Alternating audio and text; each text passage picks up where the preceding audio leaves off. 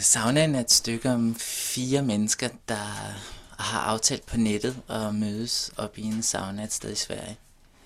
Og øh, de har sådan fire forskellige øh, dagsordner, kan man sige, med at komme det sted. Som så under forestillingen ligesom, i virkeligheden bliver nogle andre dagsordner, end det de måske umiddelbart havde troet.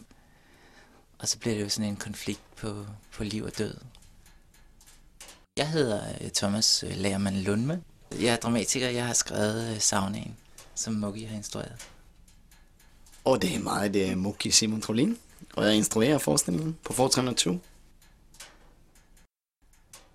Altså, vi vidste jo faktisk ikke, det skulle hedde saunaen fra starten, tror jeg. Men det, det var mere, at det var inde i en wellness-verden, hvor menneskerne måske sådan kommer til at, at bruge wellness lidt forkert, eller hvor det går den, den gale vej.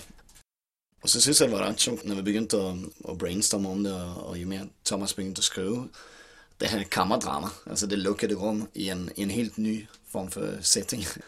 Den er varmen i saunaen bliver sådan en helvedes ild, ikke? Ja. Kan man ikke sige det? Ja.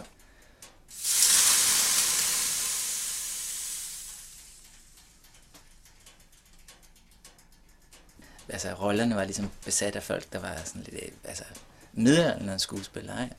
Og jeg tror, at anoreksi, det er sådan noget, man tror, at det er sådan noget, man har, når man er 14 år. Men så tror jeg bare, så opfinder man en ny form for at have anoreksi. Så kalder man det bare detox, for eksempel.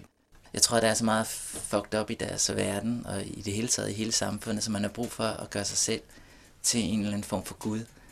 Det er jo lidt det, de gør, ikke? Altså, de går jo ind i en, øh, et eller andet sådan forfaldsmønster, hvor de går besvimer og kan ikke overskue hverdagen, men de ser det jo ikke selv, fordi de ser det som en, som en vej, de er ved at gå mod en større renselse.